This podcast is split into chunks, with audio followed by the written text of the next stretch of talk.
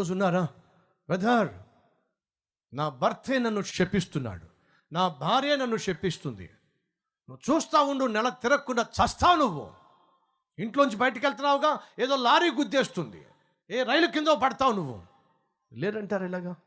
శపించేటటువంటి భార్యలు శపించేటటువంటి భర్తలు శపించేటటువంటి తల్లులు తండ్రులు బిడ్డలను కూడా శపించేవాళ్ళు లేరంటారా? సేవకులు సేవలో అభివృద్ధి చెందుతున్నట్లయితే పైకొస్తున్నట్లయితే శపించే వాళ్ళు లేరంటారా? ఆ మధ్య ఎవరో ఒకరు అన్నారట సతీష్ కుమార్ గారిని దేవుడు బహుబలంగా వాడుకుంటున్నారు గమనిస్తున్నారని మరొక పెద్ద సేవకుడి దగ్గరికి వెళ్ళి అంటే చూద్దామండి ఎంతకాలం అలా అంత అంతక ఎంతకాలం అలా సేవ చేస్తాడో చూద్దాం. చూద్దాం ఎంతకాలం అభివృద్ధి చెందుతాడో పడకుండా ఉంటాడా? సైతానికి లొంగకుండా ఉంటాడా? సేవ నాశనం కాకుండా ఉంటుందా? సంఘం విడిపోకుండా ఉంటుందా? శాపనార్థాలు. ఈరోజు అటువంటి పరిస్థితి గుండా వెళ్తున్నారా? శుభమా అంటూ చక్కని సంబంధం మీ అమ్మాయికి వచ్చింది. పక్కింటికి వెళ్ళి వదినా మా అమ్మాయికి డాక్టర్ దొరికాడు వదినా డాక్టర్ దొరికాడు వదినా అని చెప్పి వెడ్డింగ్ కార్డు ఇస్తే అవునా డాక్టర్ దొరికాడా? సరేలే అని చెప్పి మూతి విరుపుళ్ళు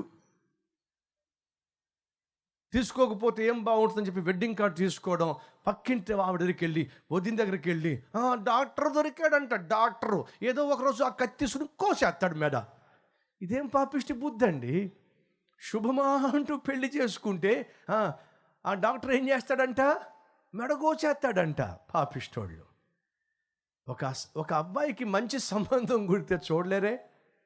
ఒక అమ్మాయికి మంచి సంబంధం కుదిరితే చూడలేరే? బ్రదరు బ్రదరు మా అబ్బాయి ఫస్ట్ క్లాస్లో పాస్ అయ్యాడు. ఎవరి దగ్గర కాపీ కొట్టాడు ఈ పనికిమలోడు? సంతోషించచ్చుగా? అవునా ఫస్ట్ క్లాసా చాలా సంతోషం. నేను అనుకున్నాను ఖచ్చితంగా మీ అబ్బాయికి ఫస్ట్ క్లాస్ వస్తుందని.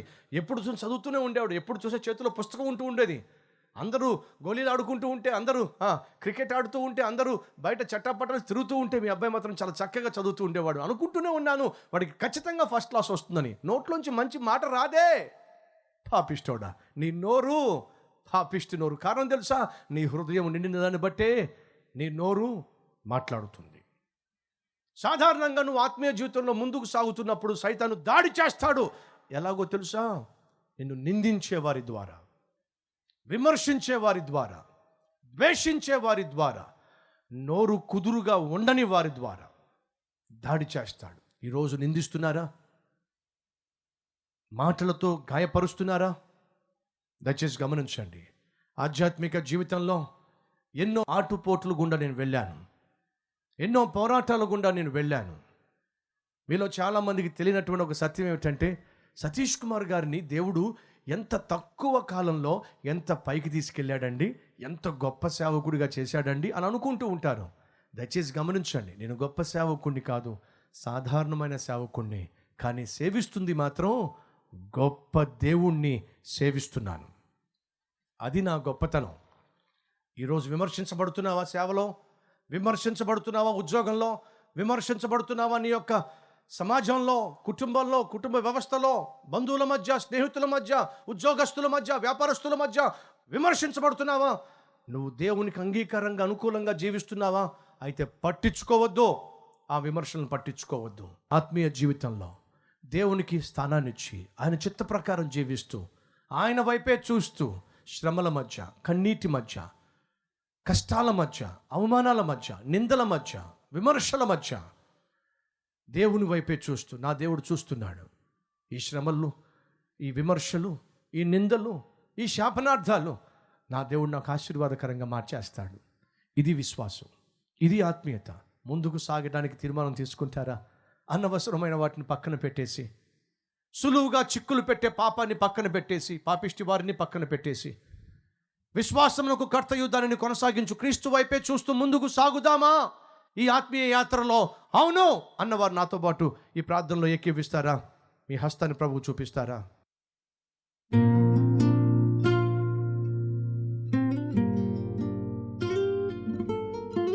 పరిశుద్ధుడమైన తండ్రి ఎన్నో హృదయాలను ఊరడింపచేశావు ఆదరించావు బలపరిచావు. స్తోత్రాలు నాయన.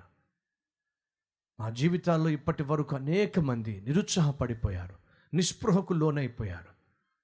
వాళ్ళు అన్న మాటలు భరించలేక నిందలు సహించలేక అబండాలు ఎదుర్కోలేక సైతాను మనుషులు వేసే పన్నాగాలు తీసే గోతులు చూసి తట్టుకోలేక ఎంతగా కృంగిపోయారో ఎంతగా బలహీనమైపోయారో కానీ ఈరోజు సూటిగా స్పష్టంగా అటువంటి వారికి అద్భుతమైన వర్తమానాన్ని ఇచ్చి ఆదరించినందుకు బలపరిచినందుకు సేద తీర్చినందుకు శక్తినిచ్చినందుకు మా విశ్వాసాన్ని దృఢపరిచి ముందుకు సాగటానికి కావలసిన కృపనిచ్చినందుకు నీకు స్థుతులు చెల్లిస్తూ విత్తబడిన ఈ వాక్యాన్ని ఫలింప చేయమని ప్రతి వ్యక్తిని వారి జీవితాన్ని జయశీలునిగా మార్చమని ఏసునామం పేరట వేడుకుంటున్నాం తండ్రి. ఆమెన్.